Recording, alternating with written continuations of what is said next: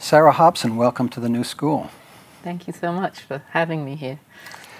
Sarah, your uh, resume says that you are a specialist in documenting and resourcing community driven initiatives globally and in mobilizing resources to support those initiatives. And you've worked extensively with community organizations, especially those led by women, in Bangladesh, India, Iran, the Philippines, Peru, and Bolivia, and in West and South Africa. You're currently the executive director of the New Field Foundation, funding women's initiatives in sub Saharan Africa. And before that, you were the executive director of a wonderful organization called IDEX, uh, which stands for um, uh, International Development Exchange. Uh, worked in partnership with local organizations in Asia, Africa, and Latin America. You also spent 10 years as a communications consultant to the International Fund for Agricultural Development. And as if that weren't enough, you have um, uh, produced or been deeply involved with about 10 films and 11 books, um, and are the founder and a board member of Open Channels, which works with indigenous communities in South Africa to secure their land rights. So uh, that's a lot to say all at once, but uh, you get the picture of uh, Sarah's work uh, as essentially deeply involved with women in very uh, poor communities in the developing world. That's been a large part of what you've been ab- about. Very much so, though I would change the word poor because, from my point of view, it's an incredibly rich mm-hmm. experience and very rich communities, but many of these communities are seen as uh, poor and, mm-hmm. or are not seen at all. Right, right. Um, in addition to your work with foundations, one thing I want to introduce at the start is that um, since you were a very young woman, you've been a, a, traveler and one might even say an adventurer. You've uh, been called you, when we had tea in Point Reyes a few days ago, and you said that when you traveled uh, in uh, the developing world, or what, what, what language do you like for developing world? Let's pick a language that you like. Um, I don't like developing world. Right. That's astute. Right. Um, I don't think I really have a term. It's right. like I tend to say I've been privileged to travel. I've traveled in many parts of the world. Some of my favorite places are India. It's like they're all places that are uh, interesting and exciting, including here in California. I've only lived here 12 years and I'm exploring and adventuring to some extent mm-hmm. here too. And you said that when you are traveling, that when you see hills, that you have this powerful instinct to walk out into the hills. It's true. And to find the villages that have been less touched by modernization and see what's going on there. So as you were saying that, actually, I think the, it prompted a, a, memory of one of my first adventures, which was when I was about 14, 13 or 14, um, and we spent a lot of time in Scotland because my father's side of the family is Scottish, and we would spend holidays there. And I found this broken down cabin uh, that the sheep had been living in for many years, um, like two hours walk from our home. And I decided that I would like to go and spend time there. Hmm. Um, and I commandeered the help of my sisters, and we tapped the, you know, got the roof back on again, and um, got, got, there was a wood stove, and there was an iron bedstead. And I would go go leave our home, and I would go up there for several days at a time. And it, looking back on it, it's both a spirit of adventure um, and a sense of freedom. But it was also to me surprising that my parents allowed me to do it. It was just mm-hmm. like I was going off into the wilderness. And as I was w- driving down here to Commonweal, it's like it, it, reminded me so much of a lot of the Scottish landscape. Mm-hmm. So I mm-hmm. think from a fa- fairly early age, I was in landscapes that I loved exploring. And I was very interested, I've always been interested in the human imprint on landscape, in wild places particularly. And there's always been something really amazing to me about very isolated communities that are nestled in hills and mountains that are living vibrant lives and are very connected with the earth. And I think mountains are very special places for me. Mm-hmm. One of your your early adventures was, as I mentioned, traveling uh, uh, disguised as uh, a man through Persia. How did that come to be?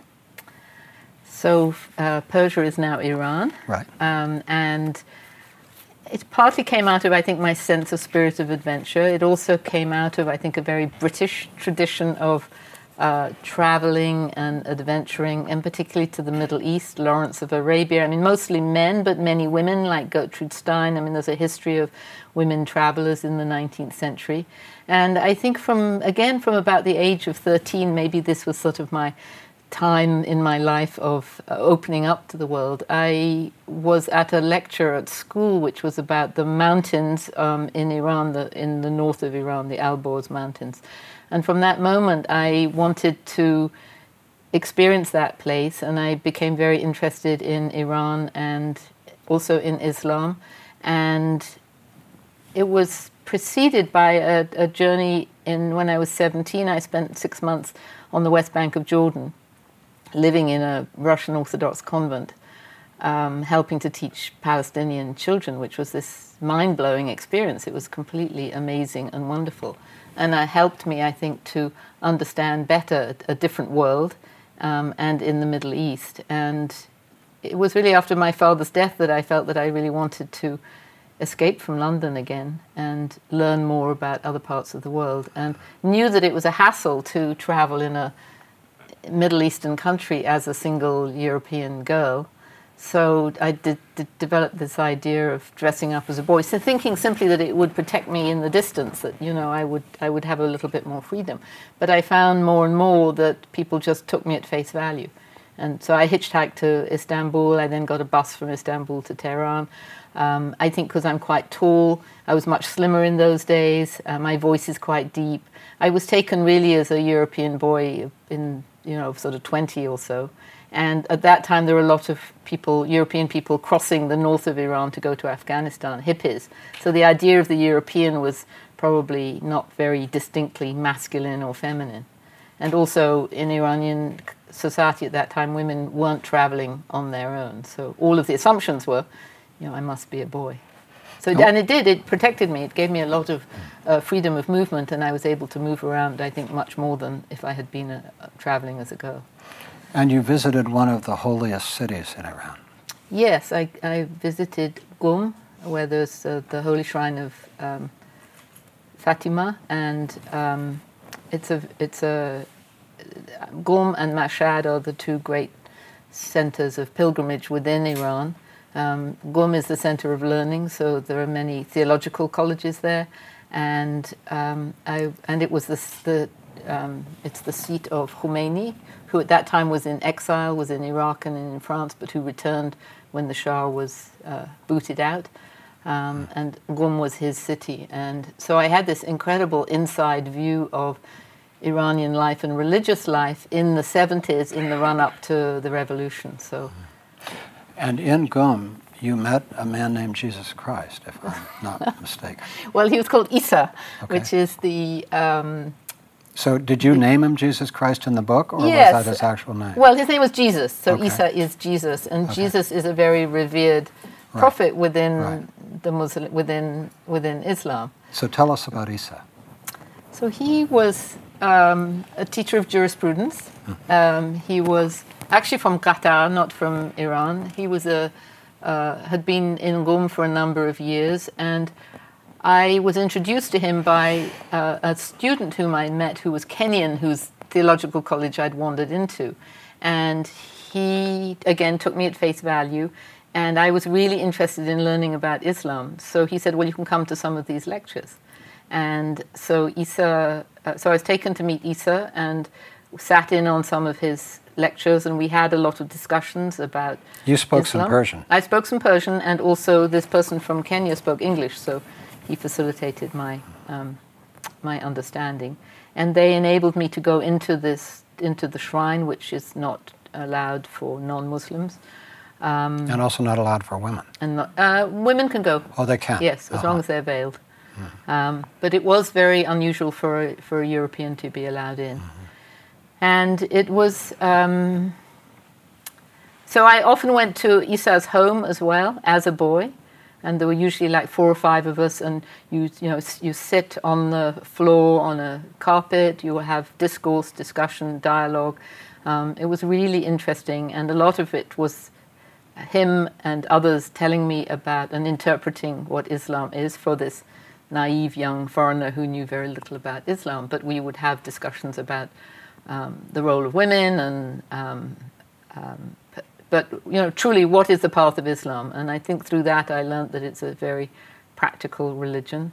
Um, I developed a great uh, respect for Islam during that experience. But there was also always a twinkle in Isa's eye. I really liked him. Um, and I would I actually went back and forth as I traveled to other parts in Iran then I would come back through Qum.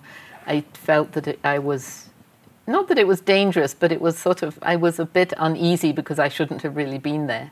Um, and as I was leaving the very last day, he and this uh, other person gave me a, a presentation, a, a, gift to take back with me. And the Kenyan person gave me a pair of male socks, brown socks with a white line around the ankle.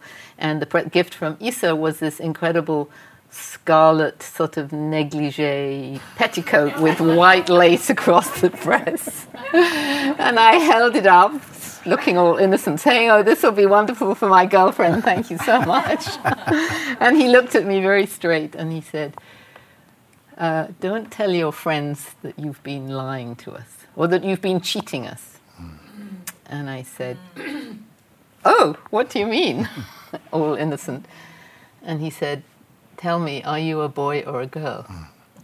And I thought for a moment, and I thought, this is the moment of truth, and I need to speak the truth. Mm. And so I said, I'm a girl. Mm. And then I thought for a moment, and I said, well, how long have you known, or why did you ask? And he said, well, we sort of suspected all along. And I said, well, why didn't you ask me earlier? And he said, well, we, we, if we had done and you had told us the truth, we would have had to have turned you away.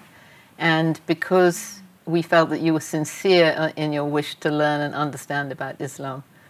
Uh, we wanted to not ask too many questions and allow you to, to learn. Um, and I think that you know that's been often my experience of Islam and uh, both Muslims and teachers is that there is an openness of spirit and intellectual interest. And I think certainly in Iran there's been a, there's been a lot of very there's really interesting progressive Islamic philosophy that's come out of Iran. With your background in Iran, as you have watched the revolution that has been sweeping the Islamic countries over the last few months, what insight comes to you from your prior experience as to what we're witnessing there? Mm very relevant. Um, perhaps if I could just explain that I spent three months in Iran during the revolution, at the height of the revolution, um, at the time that martial law was declared. I was also there at a time when many people had gathered in a large square, very similarly as is happening in North Africa, and very similarly, helicopters, you know, military helicopters, flew in and gunned down people um, and actually, what happened in, in, that particular day was that they declared martial law, like at midnight, which said nobody can be out on the streets after dark. And it was in the middle of the night, and of course, nobody knew that that was the declaration or martial law had been declared. So helicopters were sent in and gunned down about 2,000 people. Um, it was, and that was, you know, really uh, exacerbated the the response, and it was clear that that kind of brutal uh, killing was completely unacceptable, and there were rivers of blood. I mean, and uh, a great sense of martyrdom. So when I see, uh, so also during the Iranian Revolution, the sense of being anti-Shah, anti-dictator was incredibly strong, and so many uh, elements of society that normally wouldn't work together worked together against the Shah, and it, uh, some were pro democracy and some were pro an Islamic republic, and of course, those divisions then showed up afterwards. So, when I look at what's happening in North Africa, I think that um, there is this very strong movement against the Shah, and it hasn't just sort of erupted because of you know, out of spontaneity or because there's Twitter or Facebook. It comes out of many years of um, organizing, movement building, consciousness raising, um, and connecting. And so I think the connecting isn't just through uh, Facebook or, or Twitter. That enables it, obviously, but there is a sense of a wish to have greater freedom, to have greater democracy, or to not to live in a, a, a state where it's very repressive. And I would say that was the true of Iran, that the role of the secret police in the 70s was extraordinarily brutal and repressive. And I think there comes a point when, as a society, if you're, or as an individual, where if you're repressed and repressed and repressed, then you know, you, there comes a point when you react and rebel. And so I think that what happened in Tunisia and Egypt was wonderful and amazing because it was, relatively speaking, non-violent. Um, the numbers of deaths in Egypt were in the hundreds rather than the thousands. Um, I think that there was a departure um, and the real work starts now. You know, it's like there aren't, there isn't the infrastructure. This is always the difficulty when there's a vacuum. You know, you throw someone out, and then what takes place next. So I'll be watching with real interest, and I think in Libya reminds me much more of, of Iran. That it's like, well, I'm in power, I'm in charge, I'm going to kill you if you protest against me, and I think that's what's happening in in, in Libya, um, and it's uh, I think it's the same. I when I was in Iran too, I think there's the same sense of euphoria and of of devastation. You know, it's like we, we have the power as people to to change the regime. We don't have the power not to be killed, and we don't have control over the military. And I was in. Um, I've just come back from Senegal and Burkina Faso in West Africa, and in Senegal there was the a gathering. just just recently. Yes, I got yeah. back a couple yeah. of weeks ago. Yeah. Um, and in early February, there was um, this big event called the World Social Forum, which happens every other year in different parts of the world. Mostly, it's been in Latin America, but it's a very it's an open forum where tens of thousands of people gather. Um, from civil society. So it's a civil society event. It's not private sector, it's not government, and it's a place for debate, discussion, connection, um, and it's you know it's its slogan is "Another world is possible." So it's anti mostly global economy, anti very huge corporate sector interest. Um, and this was happening, this occurred at the time that the mobilization in, um, Af- in Egypt was happening, particularly. And there was actually a caravan of people who came down from North Africa to, to be at the World Social Forum to, to let people know what was happening. And there was this sense of uh, hope um, solidarity, anticipation, excitement. You know, after years of work, that actually it is possible to change something. But then, as the news starts coming in about Libya, it, it puts into question what's really happening. Right.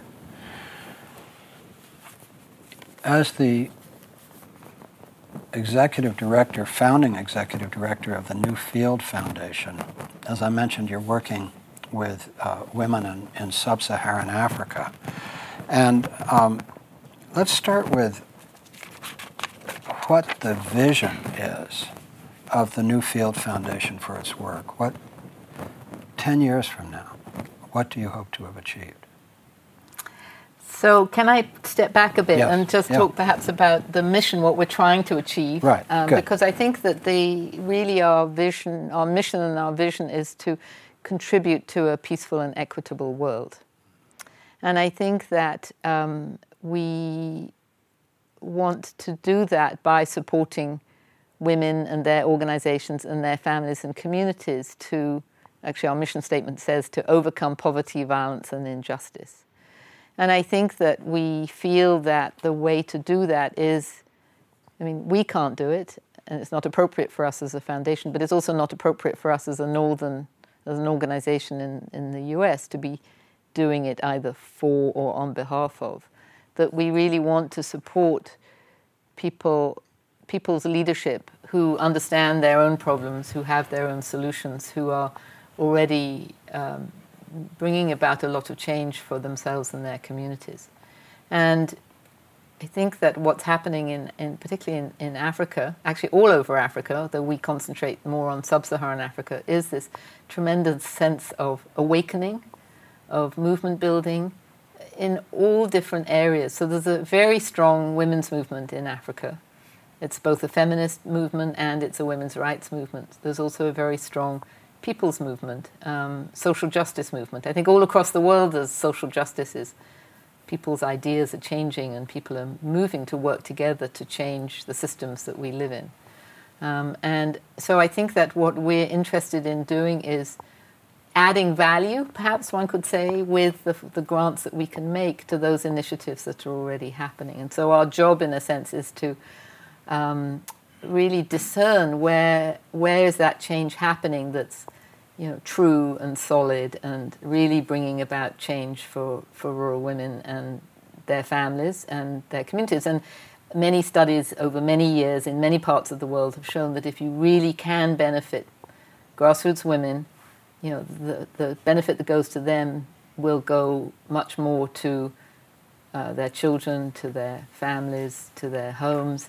Unfortunately, um, I don't wish to be well, let's just speak the truth. But I think that you know yeah. often and traditionally, and yeah. it's probably not true. Right. Any is changing, but you right. know, money that men have tends to go more on alcohol more on alcohol, yeah. drugs, sex, right, all of that. And so I think there's a greater sense of a more chance of an investment if you. Um, if you're really supporting rural women, and I think we're really interested in supporting their organisations and their networks because if you support you know, a thousand women who are working together, who are connected or who are supporting 5,000 people who are their families, who are connected with another thousand. It, it very quickly uh, grows and very quickly has an impact. So, what are the countries you're working in?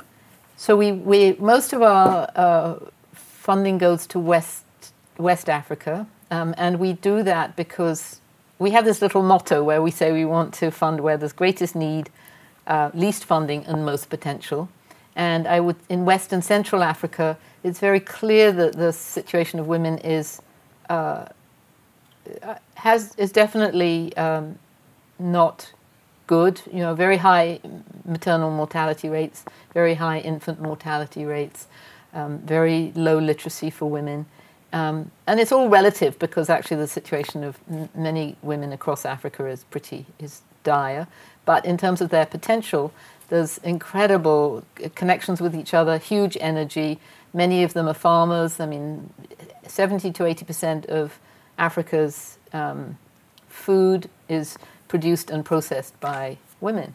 So incredible opportunity and, and, potential. So the countries that we fund in, I'm sorry, I take a rather long time to answer That's your questions. Um, so we fund in, and we're really interested in funding in post-conflict areas where the people are coming out of war. So we fund in the border area between Guinea, Sierra Leone, and Liberia, and then we fund in the border area between Mali, Burkina Faso, and Cote d'Ivoire, and then we fund in the southern part of um, Senegal, which is Casamance, which is coming out of 20 years of war, and cross border with uh, Guinea Guinea-Bissau and Gambia. Right. And can I just ask a question? Because I, I know you, yeah, yeah. we're hoping both that this will be mutual. I think that, you know, the big question for me when speaking also is, you know, how, is this too sort of specific to Africa? How do people here engage with the issue if they haven't already been to Africa? Does this seem sort of remote? Are my, my answers too detailed? Um, do people, are you getting a sense of of the work, is it important to connect it with mm-hmm. with the US? Because I can talk endlessly. Well, first of all, I'm having a good time, which is my criterion for whether the conversation is going well or not. So, you know, I, I, judge it from whether I'm having a good time, and I'm having a very good time, and other people will have to speak for themselves when that time comes. But I think the, as you know, um, I'm a sort of accidentally involved in philanthropy because out of our cancer help program, which we've done here for 26 years, came two small foundations that I'm responsible for. And so I had to learn not only to be a beggar and carry my cup around for Commonweal, but also yeah. how to be a grant maker, which has been the last 14 years on a small scale. And out of that uh, came something called the Health and Environmental Funders Network, which is 170 funders engaged in, uh, in health and environment philanthropy. And you and I have traveled many of the same trails, uh, at least in a parallel way. Uh, and I think the work at New Field Foundation and IDEX are both extraordinary examples. Uh, what I would say is that it seems to me that any foundation that, well, any foundation that wants to have the biggest potential impact on social and environmental justice uh, must look to the developing world, whatever you want to call it, simply because uh, the cost of having an impact there is so much lower than it is in the United States. A $10,000 grant or a $5,000 grant in the developing world can have an enormous impact if it's skillfully made. I think that one of the key questions, let's imagine that you or somebody else has, has a small foundation and wants to work in the developing world. Then the question is the methodology. And so, for example, if we take three organizations that I now know a little bit about, one is called the uh, Global, Green, Global Green Grants Fund, which I'm on the board of just recently. A second is an extraordinary organization called Ashoka, Entrepreneurs for the Public. And the third would be the New Field Foundation. Now, each of those works in the developing world, and each of them has a distinctly different methodology. So, the Ashoka methodology, and that really virtually created the idea of social entrepreneurs, is an elaborate screening process that identifies these really extraordinary individuals and funds them for, I forget whether it's three or five years, uh, to do whatever they are absolutely passionate about doing. And it's created a, a global community of social entrepreneurs and introduced the whole concept of social entrepreneurs, which now we take for granted. But when Ashoka started, it was a completely new concept. So that's one strategy. So, what does the success of Ashoka depend on? It depends on the quality of the screening technology, which Jan Weissig, who is on the Commonweal Board and is not here today, but she's been one of the people deeply involved in that. And from everything I can see, it's a very high quality screening system that actually works you know. So that's one technology that i think really works. The global green grants fund technology uh, is different. They go into a country and try to identify a small advisory board which in turn, and then they funnel the money to that advisory board, and that advisory board chooses the grantees uh, in you know the field of interest of really impacting low-income communities across a whole set of interest areas.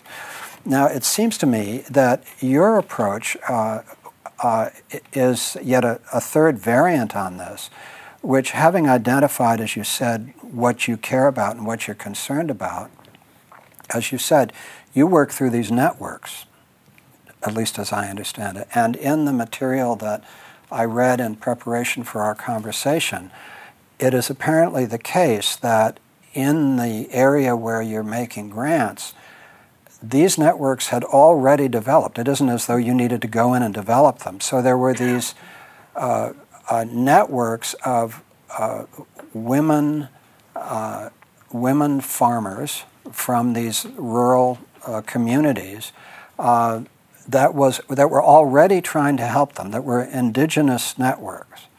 So you then, if I understand correctly, began to make grants through those networks.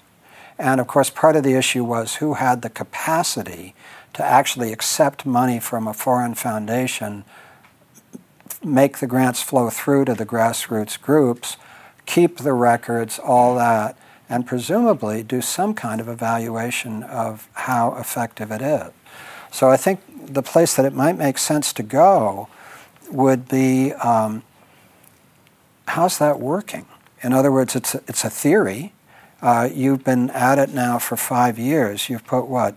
How many million dollars in actual investment so far? Uh, well, uh, Probably about 20 million. 20 million yes, so not far. all going out in grants, but that's for to develop the whole of New Field and develop a grant making program. Right, and the grant amount is what, half of that or so? So uh, two thirds of that. Two thirds of that. Yeah. So about 12, 13 million yeah. in grants. Yeah.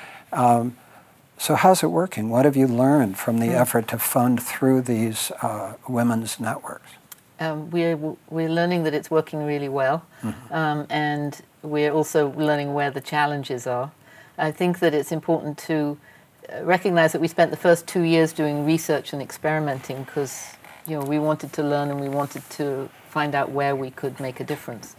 Um, and we didn't have a set idea about how things ought to be. It was like, what's happening on the ground that's, that's really working?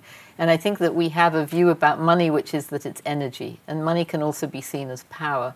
But for us, it's like uh, a, a, a, something that can help movement.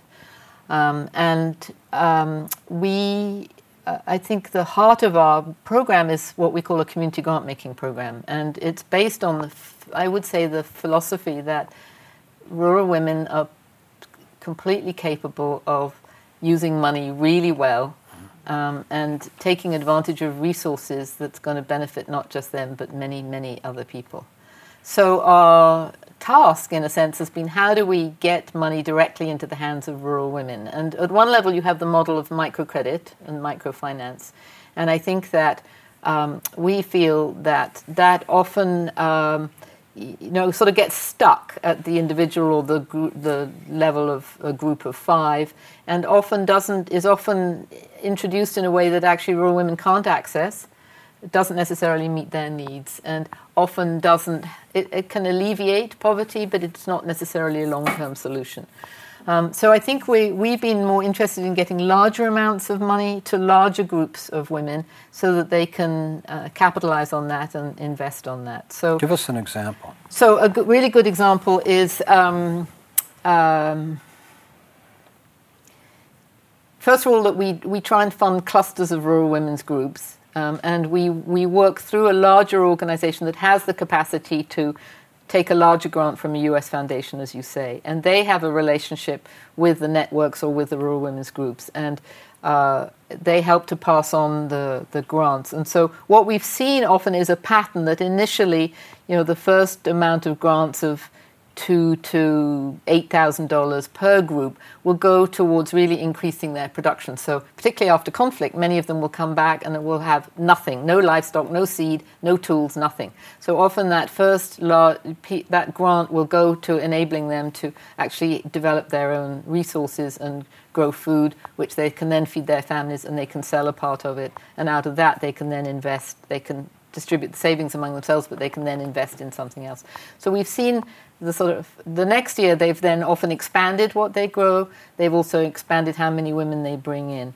What they then do is to start making strategic directions about okay, we're going to grow this for our own consumption, but actually we're going to have a field now to grow something that we can then sell in market because we know that it's needed. And then, you know, here's the big rub we're all working 15 hours a day, so actually, how are we going to reduce our labor so that we actually can contribute to our families and our community and not just be drudges because that's i mean the workload of rural women all over the world but particularly in, in africa is immense um, and so the we then see the beginning of the purchase of technology, local, rural, agricultural technology that reduces the women's labor. So one huge thing which became uh, very popular was rice hullers, so that you know women aren't spending five or six hours a day um, hulling their rice, they actually walk 10 minutes down the road and get 10 minutes, get all of their rice hulled, and you know it costs them a cupful of rice. As a, they don't even have to use money. So that's been a, an incredible and really amazing liberator of women, and that then enables them either to do more farming, to take more care of their kids. It helps them to get more involved in the community.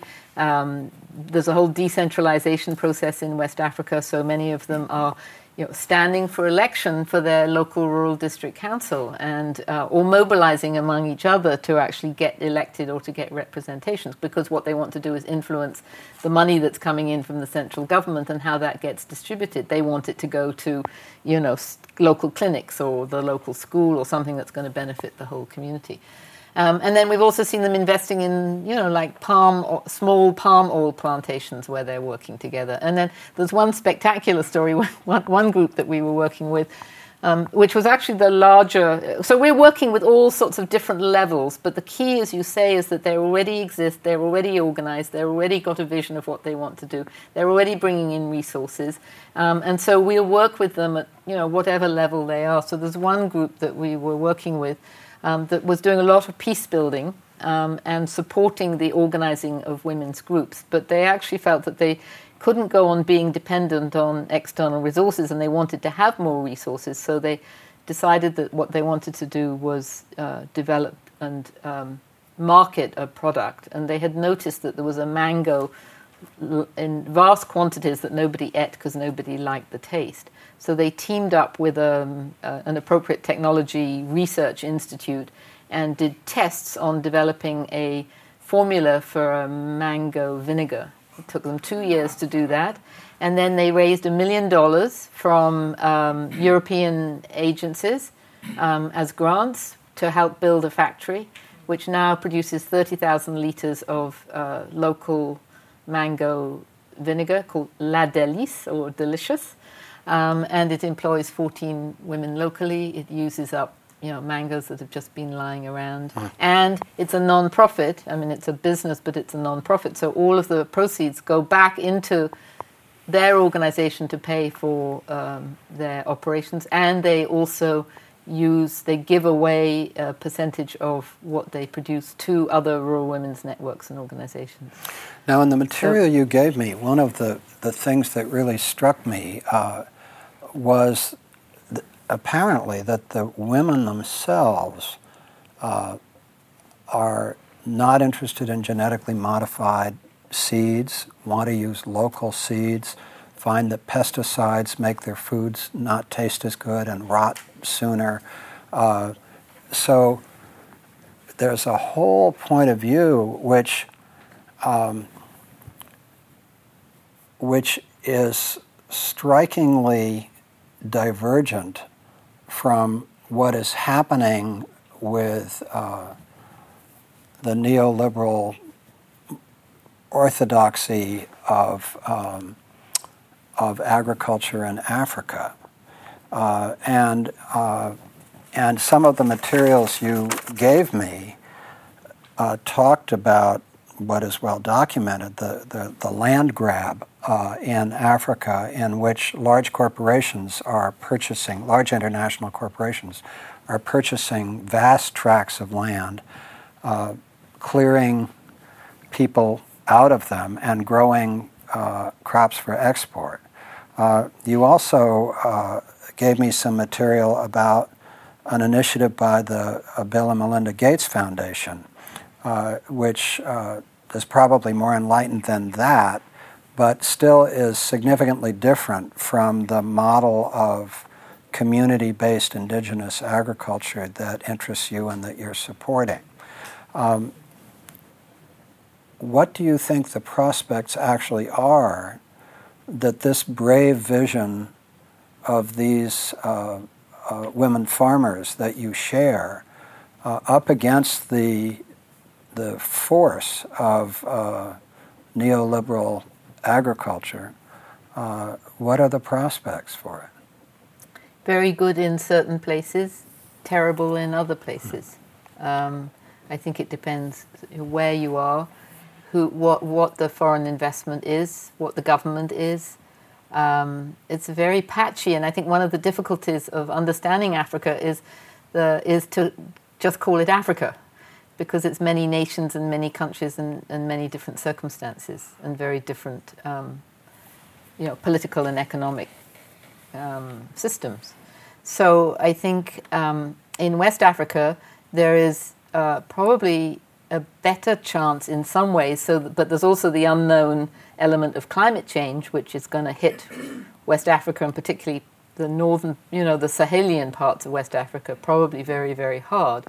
But in some ways, parts of West Africa are, well, French speaking Africa is probably more protected because um, it's not part of the English speaking world of, you know, investment, finance, funding. Um, and I think that's one of the reasons that we also chose to work in West Africa. That relatively speaking, there's much more funding, whether it's you know multilateral government funding, UN funding, private foundation funding, going into East Africa and Southern Africa because of uh, colonial, you know, because of the history, because of the connections, because of you know how money flows for all sorts of reasons. Um, and again, I think we felt that in West Africa we could um, we could probably our money would probably be more useful. Um, I think the, again, you know, West Africa goes from Nigeria, the most populated country in in Africa, to um, Burkina Faso, which is you know, I mean, there are some very small countries in West Africa with quite complex histories. And I think that there is also a very strong food sovereignty movement in West Africa that has grown out of the fact that there's a very strong and numerous, I mean, there's a the peasant culture and the, the, just numerically, if you look at how society is made up in many parts of West Africa, the majority of people are living in rural areas, are smallholder farmers, are cultivators. Um, and partly because of the history of West Africa, parts of West Africa, post independence with socialist movements, there's been much more, I think, organizing of peasant society. So there are very strong farmer unions, there are very strong um, indigenous networks. Um, and so um, it's possible to build on that. And I think quite a lot of European, for example, international non governmental organizations like Christian Aid, Action Aid, Save the Children have been supporting the development of those networks as well. And um, so I think there's a there's a there is a good chance, and it's incredibly unpredictable because who knows where the global economy yeah. is going anyway. Just a linguistic question. I'm interested and enthused to hear you use the word peasant with a positive valence. Right. Uh, is this uh, politically accepted in the communities in which you work that peasant is a word that can be used with a positive valence to describe these communities? Yes, I would say all of the large farmer associations call themselves, you know, Federation or Association of Peasant Farmers or Peasant Producers. It's a, particularly in in French-speaking Africa. It's it's a very is that paysan? Paysan, yes. Yeah. It's very common and it's something to be proud of. Um, we use rural women rather than peasant because actually the situation of rural women is, I think, quite distinct. And I think within the culture of uh, peasant culture, the, the, role of rural women is quite specific. And I think the status of women is also um, something that needs to be looked at thoughtfully and carefully. And a lot of the women's rights work that's been done, which is changing policy at national level, actually uh, doesn't get to or can't be used very easily by rural women because they're much more bound by customary law and religious law, and they often don't have access to either the information or the knowledge or the, the tool, the means by which to take advantage of the of the frameworks, the policy frameworks that promote women's rights. Now, when you you obviously have a great deal of respect for indigenous cultures, something you believe in. And um, when you go into often remote indigenous villages and peasant cultures, and you begin to operate in a way that fundamentally changes the power dynamic uh, and the relationship of women who are very oppressed and, uh, and usually can't own land and uh, really work nonstop from dawn to late at night.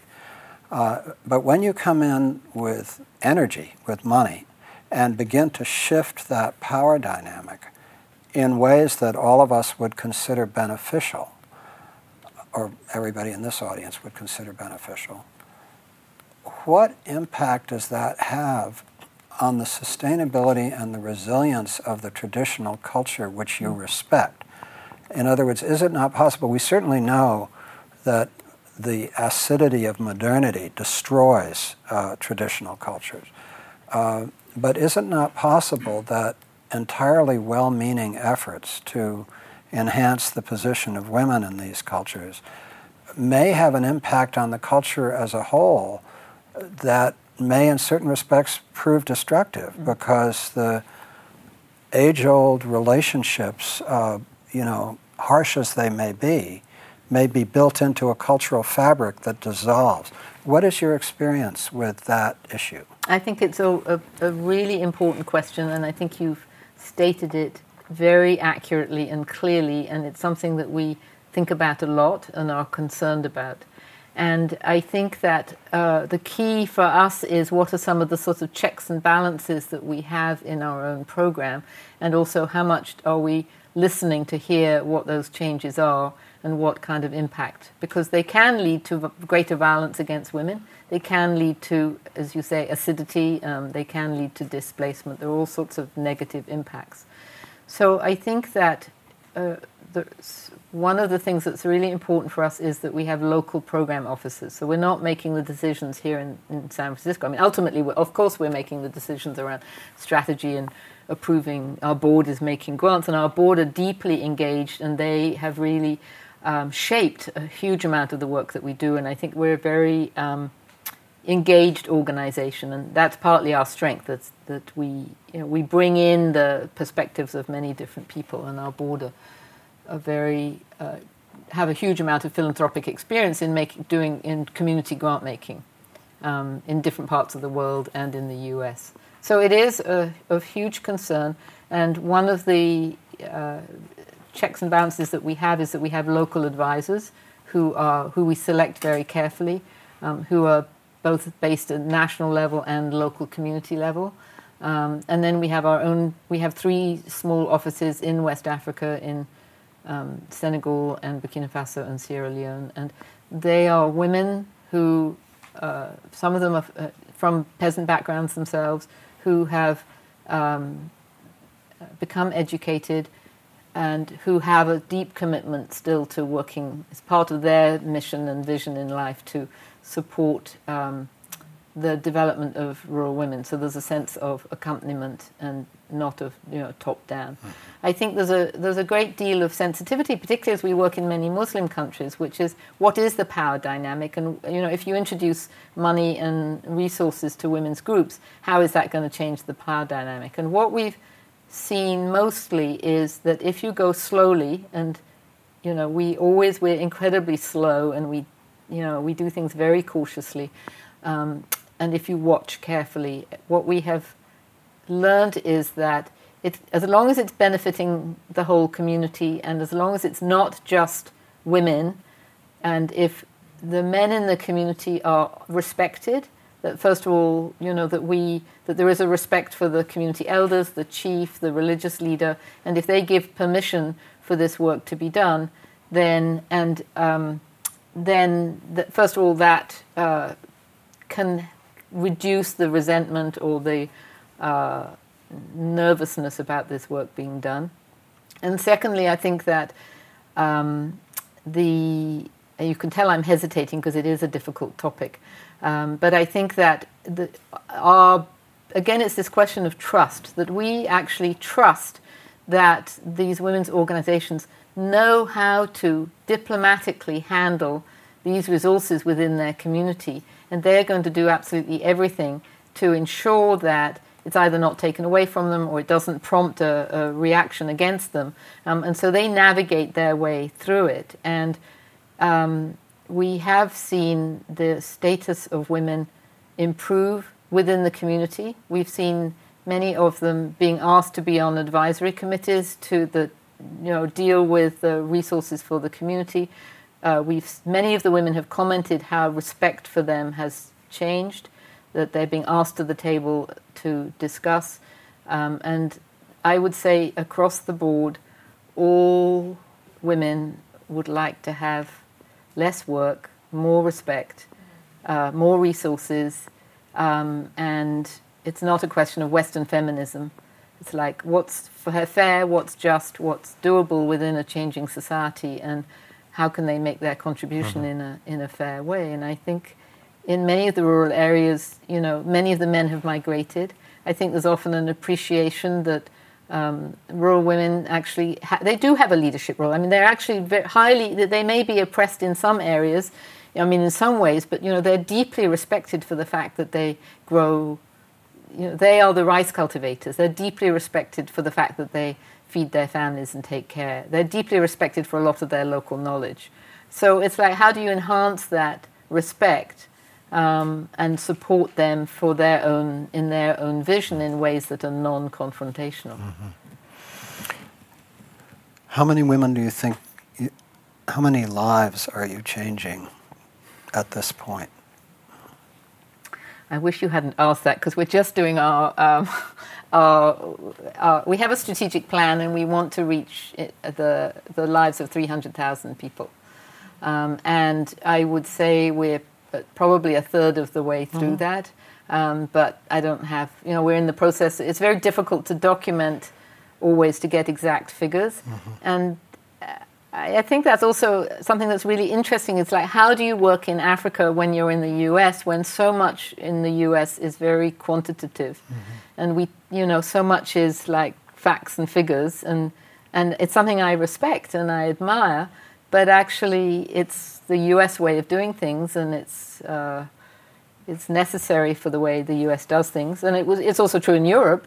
Uh, but in Africa, um, it's not that they don't want to be quantitative, but often there aren't the means to do it, or there hasn't been the training, or it's a different system. And certainly in the rural world, it tends to be knowledge that's based on um, rhythm and. So seasons. obviously, it's not something you can answer in a in a very, but in in some broad yeah. sense, you think yes. you're about a third of the way there. Yes. Yeah, and uh, we had a conversation about. Um, about social movements and how they work is, is part of your hope that the work that you're doing will uh, contribute to this dimension of the global movement for justice that we see mm-hmm. taking place everywhere. In other words, what, how do you see your work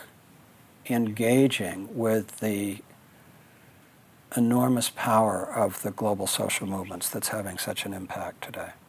So I think we'd like to support it. I think that one of the biggest mistakes for funders is to think that they can direct or that you right. know they have the right. solution. And I think the art is actually identifying what's happening and then choosing carefully and then supporting that. And I think that, that there is a groundswell across the world. Mm-hmm um, I think it got it was growing in the 60s and 70s. It got diminished in the 80s and 90s with structural adjustment. I mean, all sorts of reasons. And it, I feel that it's re-emerging, and I have this tremendous sense of, you know, people-led initiatives that are finding solutions that are threatened by the idea of climate change, and with um, the connectivity that we have through the internet and through phones, it's like the, there is this tremendous. Yeah energy. And I, I think young people have a, a, huge role to play. And I think in Africa there's a very large young population, and they, they need to be totally part of this mm-hmm. movement. I have other questions that I want to ask, but I want to open it up to questions from uh, the audience for a start. Richard, are you raising your hand, Richard? Just saying hello. Great. Hi, Richard and Doris. Yes, Don. Well, I've, I've read and heard again and again that the, the, the men in many of these cultures um, really don't do much uh, to support the community and um, and you know it relates to what you were asking earlier Michael but I mean is there any way do you think of I, first of all I don't understand um, having grown up in the Puritan work ethic that I did uh, why they don't the men see that contributing more to the community and building their resources um, would make life better for everybody. And, and what's what's going on there, and why is is this block to them? I mean, and pushing all the work off to the women, which it just seems like a very unhealthy cultural setup. And I don't, I don't know how it got that way, and whether there's any hope of it changing. I mean, you can't come in and say, well, this is the way you should do things. But like, what what are the? Is there any way of getting at that? Well, I think first of all, um, it's a universal issue, um, and I don't think that it's just relative to Africa. So if you think back 200 years in Europe or maybe in the US, for me, it's much more about a power structure, and it's much more about who does which bit and who has which resources. Um, and I think that uh, it's not true at all to say that men in Africa don't work. They work. I mean, if you look at who's the migrant population, you know, many it's the men. It's their role to go away from the communities and go and live in the most horrific conditions in France or elsewhere and bring money, and often they send it back home. So there's a, there is a tremendous contribution. Um, I think that there, it speaks to the exodus of uh, men in um, rural areas that there is not the means of earning. And I think if you go back 200 years, you'll find a much more integrated model of men and women within rural communities in, in Africa. So it's, the, it's partly the, the impact of colonialism, the introduction of cash crops. I mean, it's had a huge impact in terms of, of it's, not, it's not basic to the culture. It's the consequence of colonialism and history and what's happening now and the global economy. Um, it's, it's much more complex than that. And so I think it's also, again, what are the communities themselves? You know, what are they wanting? What are they wanting? And, and I think there's a tremendous interest in migration if you're looking at what are the issues that men are struggling with in Africa. You know, it, a lot of it is to do with, with migration and um, and uh, how how do you earn and what's their role within society and within the global economy? Their forces are much much bigger and greater. And I think that you know, in many ways, I actually think women we we are luckier, and perhaps even in traditional societies, that you know our roles are perhaps rather more defined. We're not expected to go to war.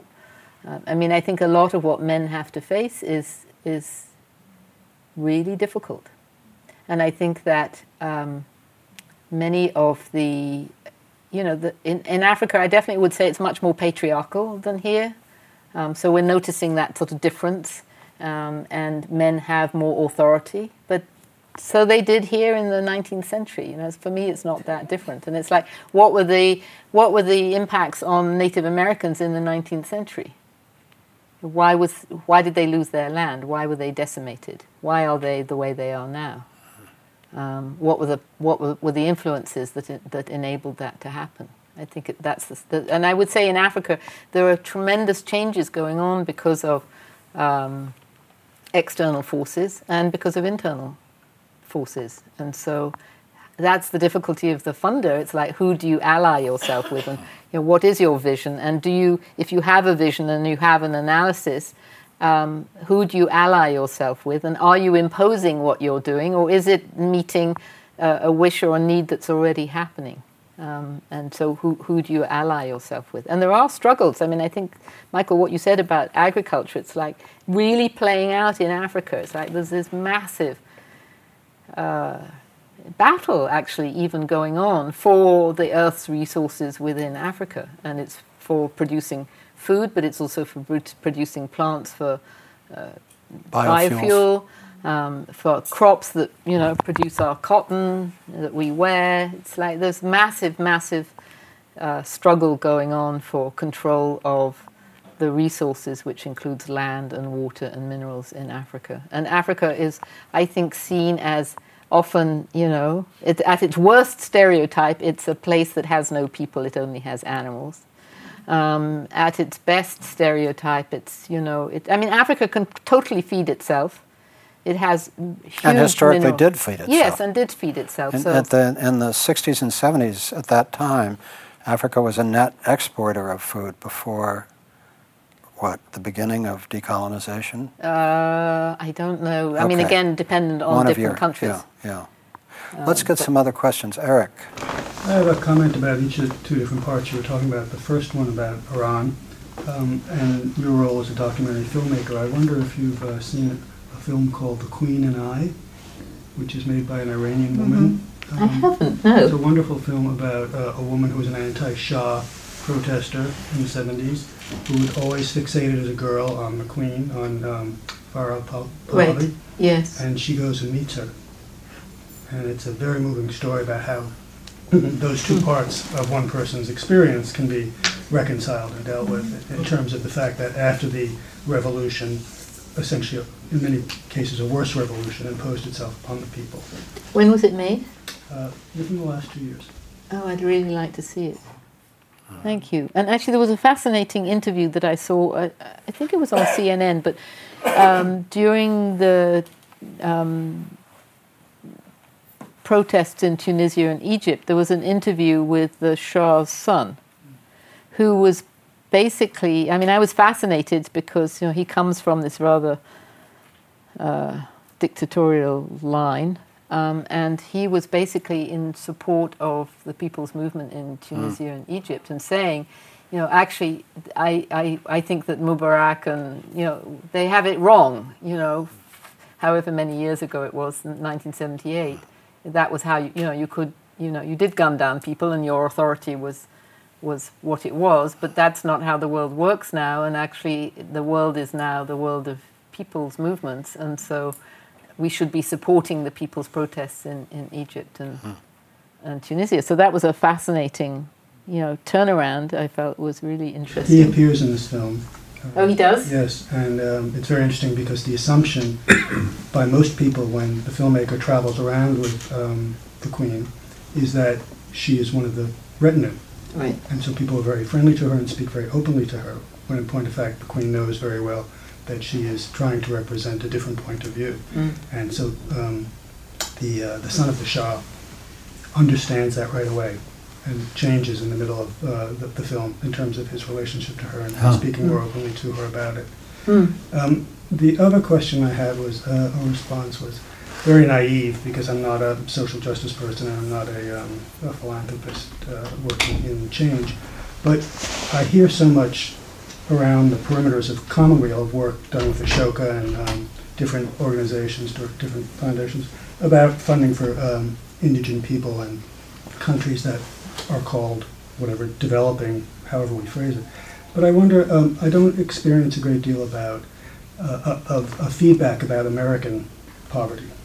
And um, I just wonder, why have we lost, it seems to me, I mean, there are definitely foundations on a global scale that are dealing with the issues rather unsuccessfully, I think.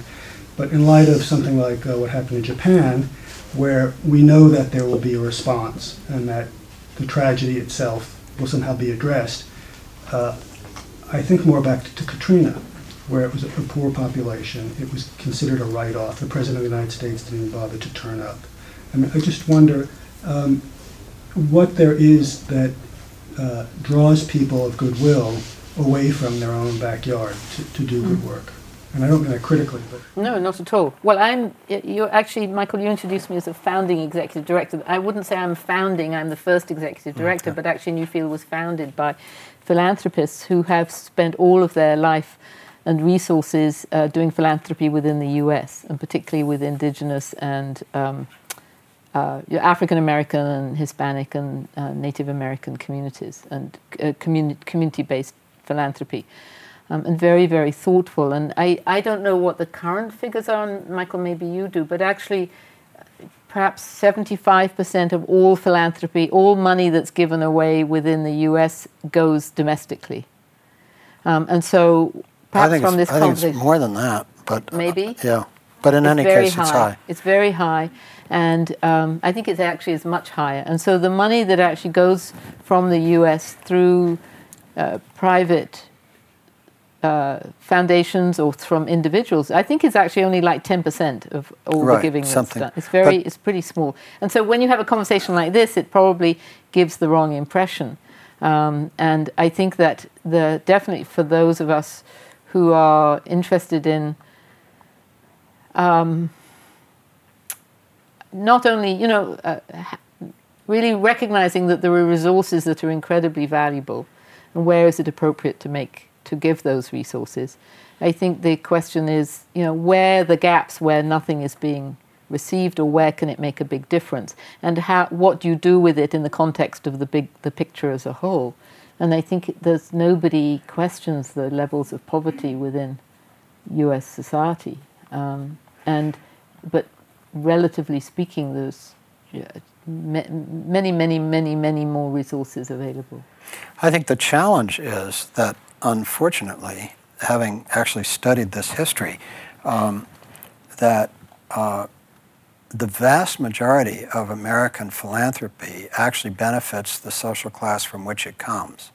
Mm. And there is an extra, it benefits the social class that is giving the money.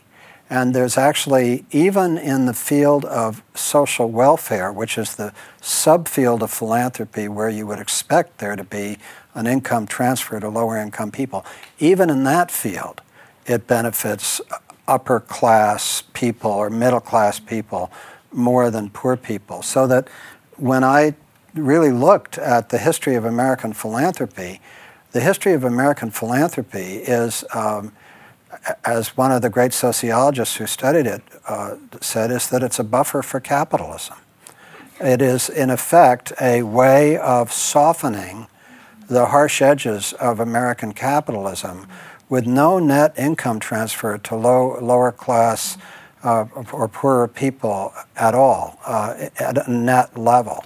Uh, and that explains why uh, the greatest uh, social um, the greatest social movement strategy uh, in American philanthropic recent history was the construction of the Reagan Revolution, which was created by a group of conservative foundations. Progressive philanthropy has never achieved anything on the scale of the Reagan Revolution. Um, so, progressive philanthropy is a fascinating dimension of American philanthropy as a whole, but it has never moved the needle. The, the closest it came to moving the needle was right after World War II, when the Ford Foundation and a set of other foundations, which were then a very new phenomenon at that level, uh, came in and started uh, uh, moving an agenda that was a progressive agenda. And at that time, the progressives themselves were very unsure, since they came out of a neo Marxist background, whether these vast uh, uh, corporate funded entities would ever really make a difference. But they finally decided that this was probably a good thing. But then that period passed, and the Reagan Revolution has had a, a much more systemic impact. Um, so your point is well taken that most American philanthropy goes to the United States. Sadly, it has not done a great deal to alleviate poverty in the United States or change the structure of, um, uh, of the American system. And actually, can I add another yeah, yeah, point? Because I think yeah. your comment about you know how not much has changed with all of this aid um, and development, I would uh, support and agree, and I think that one also has to similarly look at actually what is this aid for and what Right. does it, what's behind it, and a lot of it is about political influence, and a lot of it is about um, benefit actually returning to the to the country of the giving. So there was a very interesting study done in uh, Britain in the late 90s, uh, looking at you know the money that went out, what came back in terms of construction contracts or whatever it was, and it was like for every dollar given, 1.2 dollars was received back. And if you also look at the whole issue of loans and indebtedness, there's a huge amount of money that comes back from. Um, I mean, the value of the, the loans that are given, much more money comes back into U.S. and Europe through um, through through interest. So I, I think one it's a it's reasonable to be questioning, if not cynical. Um, A couple more questions, yes. Um, yeah, my question is about um, life at a more subtle level. I'm interested in consciousness, gender consciousness specifically, and kind of in terms of what he was talking about and just what you said, because it's a consciousness that um, manifests in these, you know, hard and cold facts or the lack of them, the absence of them. Um, has your organization considered um, efforts or programs or whatever from your money that um, works with the consciousness of men or the consciousness even of the women. Um, you say some of them are, you know, organizing to the point where they're getting ready to, to run for office or whatever, which is, is very good, but um, you'd want them to be received and seen as ideal candidates by the entire community and you know hopefully able to move up into levels of uh, ministries or whatever whereas some of this um, uh, feeling that women bring to everything that we do can benefit not just a a community but a whole nation in terms of policies and um, laws and new ideas and new ways. Um, Am I, is, are you understanding? I am, and actually, I'm really interested if you could give an example of what you think would be an activity that could be funded that would be consciousness raising or that would. Well, I, I, just want to go a, bit, a little bit further Mhm. because you mentioned your love of, of, of, of going off into these mountains and finding these communities. And it is usually in those communities where the consciousness is most uh, bound to the past, where either through the cultural or even the religious institutions that you will find uh, the greatest aversion to um, women taking uh, more responsible roles. So um, that is, to me, a very, very, very, very fundamental um, part that has to be softened, ameliorated, dissolved, um, diluted, you know, diluted, not diluted, but diluted.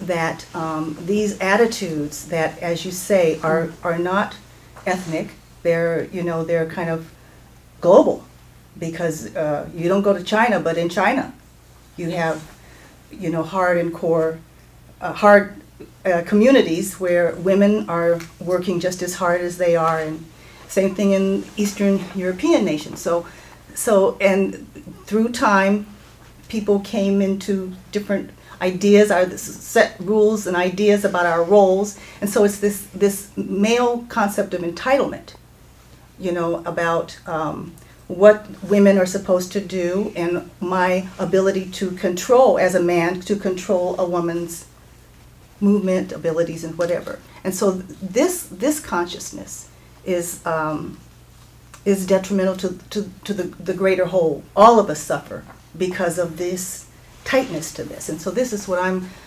I'm wondering, are you doing anything about that? Because in order to, to keep these women, like as you say, free from, from violence, free from conflict, there has to be a harmony. There has to be men rising up that are agreeing and that also then don't come into conflict with the rest of the men in the community so that they're all ostracized. Okay, that's a great summary. Thank you. How would you respond to that? So I would say uh, we absolutely are, but not in sort of very precise ways. So the way that it shows up is that when we fund a women's organization, often within their activities, uh, and frequently they will have um, activities that they're doing which are advocacy with men in the community or awareness raising processes in the community. So, uh, an example of, uh, the, of one is in Guinea, uh, where there's been a program to raise the awareness of um, rural women about the laws in the country that support women's rights. But as part of that uh, program, they've been doing a lot of work with uh, the local chiefs, the religious leaders, the prefecture, the you know the district council, the key men in the, the, the mayor, you know, they have those. And I think that women, again, are incredibly aware that they need to be doing that advocacy and providing training. So, for example, the prevention of female genital mutilation, uh, we've been supporting a program that works with police officers. I mean, it provides training to police officers, judges. So I agree with you. You, you know, you need that kind of work to be done for the opening to take place it's probably a question of emphasis, um, and it's also us trusting the analysis and the leadership of the women to know when and where they need to do it. And if they actually asked us, look, would you fund this program? We would say, well, you know, are you doing it and what's your relationship with it? And we'd like to support you to do it. Um, and I think it's, I mean, I would have a question. I think, for example, the civil rights movement in the US, you know, do you, as a funder, it's always this question do you, do you support the people to get stronger and to develop things how they want to? And are you for something, or are you trying to fu- are you funding against something? And we've, I think that we in New Field, our, our consciousness is to be for something rather than against something. And we also recognize that there comes a time when you actually do need to say clearly, look, this is unacceptable, or you know, this this needs to change as well. Um, so it's it's not it's subtle and so i appreciate your your comment because it's difficult and it's necessary and where do you put the emphasis I had a question right here now hi um, I came from San Francisco today because I heard this is happening, and uh, I am a documentary photographer. And I'm sorry I came late, so I didn't hear what you said about your um, your film documentaries. But I'm also just starting a project in Guatemala with indigenous women who are uh, weavers. They're farmers, and, but they use most of their plants um, to make plant dyes. And um, I'm learning that it takes a very special kind of person to be able to walk in between both worlds from this country and in, um, and work with indigenous women with grace and integrity and to also share this, the, each other's stories. And so I was just wondering what the most challenging things that you learned from this, from just walking in between two worlds and trying to communicate between, you know, finding the common similarities just between people, or or is it all about the storytelling? I'm just wondering. Nice question. I would say um, the challenge is exactly as you've described it. It's very hard to work between both worlds, and I think that one of the things that we try to do at New Field and that I try to do personally is to be transparent. It's like, who are we? You know, what do we stand for? And you know, what do we not do well as well as what do we do well so that others can see us? Um, and I think that in my life, um, this is, has been one of the biggest challenges, and uh, finding people who, on you know. So I'm here, and I'm white, and I'm female, and I carry all of my own personal history and baggage, and my assumptions, and and then you know here is someone that I'm wanting to work with who has all of her own or his own, you know, history and identity, and it's like where are we looking towards? Do we look towards the same direction? And so, actually, are we going to uh, walk side by side? And are we going to help each other? You know, if somebody's about to stumble on a rock, do we help each other? Do we support each other? And I think it's for me, it's that connection uh, at a spiritual level, at a you know, a, um, an indiv- personal relationship level that is something that helps me through the work more than anything. And the people that I remember through all of my work, uh, I have very, very distinct memories of particular people where I've had this sense of connection who've who've helped me and who've also been honest, who've told me, you know, you're not doing something very good here. Um, and so being willing to listen and to be guided by to that. learn from them. Yes, and really to listen. I think it's an, it's it's quite difficult and it's mm-hmm. important. Paula, you had a question. I'm really interested to hear a little more, and you're, you're talking about it in, in between all of these spaces here, your inquiry approach to development.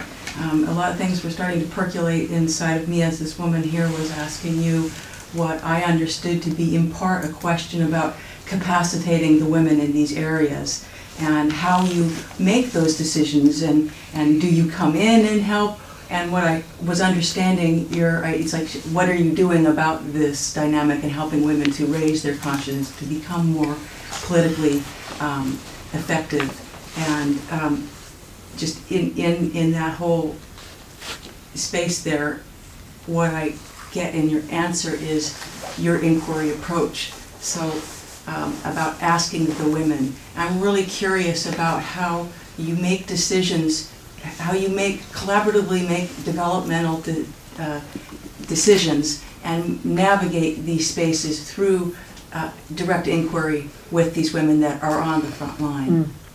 So I think that the really important part is um, the people that we work with. So it's the people themselves, you know, the, the leaders of the rural women's organizations or other people in the community who are saying, this is our analysis, this is our direction, this is what we want to do you know, will you support us or will you accompany us? And then it's like, okay, looking at that from different angles. So our advisor says this, our program officer says this, our board says this, you know, and actually part of my job is actually bringing all of these things together um, to say, do they fit together? Do they make sense? You know, have we taken account of all of the different elements? And so, is this? Are we going to go forward with this group? And we, you know, we we do. We have an incredibly rigorous selection process, and we have a very rigorous assessment process um, because actually we want to have a relationship for seven seven to eight years at least with an organization. Once you've entered a grant a funding relationship, it's much harder to get out of it once you're in it than to say no before you mm-hmm. start. So we spend a lot of time up front doing that, and a lot of my job is helping to develop. I guess it's like I mean I for, it's sort of like a 360 degree review, and ultimately I have to my responsibility is to you know arrive at a decision which is based on information and knowledge, and I use my intuition a lot and also my experience um, of having really done you know starting in my journey, it's I've had lots of full starts and difficult moments, and I've sort of learned to navigate. So mm-hmm. it's a process. I don't know that that answers your question. Around. I think I sort of feel you have a specific interpretation of inquiry, and I'd be interested to hear. Well, or definition. What, how you responded in that you, you said that well, different board members would say they would say this or they would say that and, and um, I would understand an inquiry approach that different board members may ask this or may ask that, and that there be questions that get asked in response to what the women are saying that they would like to do and what they need, so that there's this kind of a different perspective, if you will, or a, a larger um, perspective that gets brought to the table to help the women make a decision best in their context, and that the inquiry be about understanding the context in which they're and in context, conditions, and environment in which they're operating in, so that, that your board uh, can understand and and like that. That's and we have a very engaged board, and actually two two of them uh, made a trip to Burkina Faso and Mali last November, and um, you know to the year before that. I mean, so all of them have actually made visits and are deeply interested in these issues and have the knowledge of working at community level here, so are very alert to many of the issues and the dynamics of grant making. I'd like to bring this home, uh, Sarah, to West Marin, where we both live. And when we were having tea in preparation for this, you, you said something wonderful to me. You said that, that at this point in your life, one of the questions you were asking yourself was the, the balance between your work and your family. And um, uh, I wondered if, if you would explore that a little with us. What, what shape does that take for you? You obviously work very hard. Uh, uh, you have a actually quite interesting family, as I understand. Uh, what shape does that question take as you ask yourself about it? Well, it's, it's a question that I've asked myself, I think, all my life. And I think it's, yeah, I do have this terrific energy and passion for the work that I do and the relationships that I have through the work. And then I have these more intimate relationships with my family. So there's my own family. You know, both my parents have died, but and I have two older sisters. But you know that that has been a, a, force within my life, and I have mostly rejected my my parents and a lot of my family for much of my life, and I'm coming back to having a relationship with them finally. Um, I think my my greatest interest at the moment is my children and my grandchildren, and I have you know, a 45 year old son and a 15 year old son. So, and then I have an adopted daughter and I have a, a stepdaughter who I haven't parented. So I do have these quite complex, multi generational, multiracial uh, relationships within my direct family. And um, I think I'm resisting moving into just being a grandmother, which I ought to gracefully be doing at my age. um, but I, things are a bit si- upside down because of my teenage son. And I think that for me, there's a huge joy in being close to a younger person who gives me a new understanding of the world through their eyes. And um, I value that. And I think that I move as my son gets older. I'm moving into not having immediate family in my home, and so I'm going to miss that. I am already missing it because my son's already moving out. And so, how do I, how, how do I nurture this? So I've had a very long, long life with lots of rich work and lots of rich family life, um, and they've sort of gone in and out and you know meshed and sometimes there's been more emphasis on one than the other. And I've definitely had long periods when I haven't been doing much work but I've been concentrating on family. And um, and I'm now moving into this phase where I don't want to just be working. Um, and I actually don't particularly I mean you know my family are quite far away so it's not as if I have grandchildren down the road so I don't know what what about you what's your My my experience is, um, you know, my experience actually is um, that it's not hard for me, and that um, I, at one level, work all the time, but at another level, it's like a dance for me. It's like uh, it's most of it is quite effortless. I mean, I, it takes effort, but the, the dance is somehow effortless. And so um, um, I have a, a son who lives in Noe Valley, and he just had a daughter. So we have a grandchild. Um, and uh, my wife, Cheryl, works with me here at Commonweal, and we both like to work. Um, so, um, uh, but I guess that I guess my overwhelming experience is an experience of gratitude. It's gratitude that, you know, uh, uh, 39 years ago or whatever it was, I moved to this small community and tried to figure out a way to make a living and um, make a contribution. And um, 34 years ago, we started Commonweal, and it hasn't stopped yet. So um, I just have an enormous sense of gratitude. And um, this new school project, which is our newest project, is completely fascinating to me because it's a way to get to know my neighbors and, you know, find interesting people in the community and introduce them to other interesting people in the community. And I, I must say that uh, I'm a few years older than you are, but at age 67, I find myself um, very interested in the parts of the world that I can get to without getting on a plane. And so my, you know, a lot of my focal interest now uh, is in West Marin and in the Bay Area or the broader Bay Area. And I'll just give you one example of uh, a place that I'm very fascinated by called the Wildflowers Institute. Um, founded by a Chinese American named Hanmin Liu and his wife Jennifer May. They live right on the edge of Chinatown, and he has developed a, a global strategy that um, that works with um, low-income communities to help them rediscover the power of their cultural resources as a renewable resource for their work. And he works with um, 15 or 20 different diaspora communities in the Bay Area and has identified leaders of these communities and works with them to help them identify cultural resources as an organizing tool. Um, and I find, uh, I find that issue that as a nation, we are now a nation of minorities. We have literally entered the point where there is no ethnic group that is a majority anymore.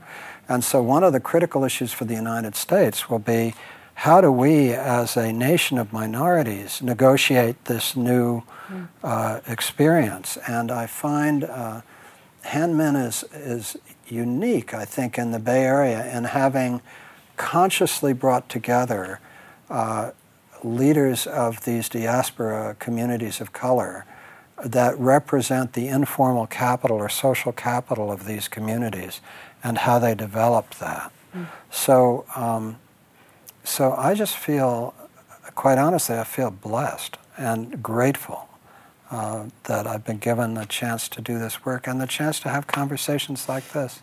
So, Sarah Hobson, thank you so much for being with us at the new school. Thank you really so much grateful. for inviting me.